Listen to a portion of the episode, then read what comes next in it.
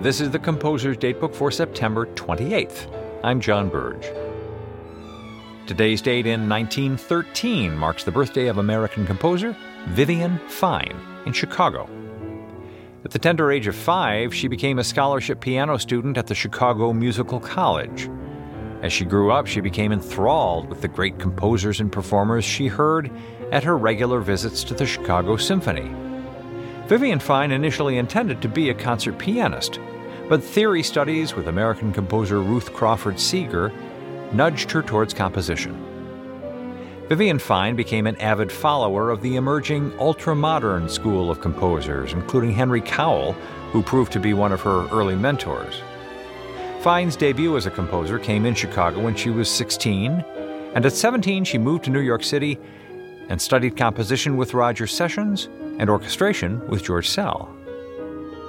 When Roger Sessions saw sketches for Vivian Fine's Concertante for Piano and Orchestra in 1944, he commented, now we are colleagues.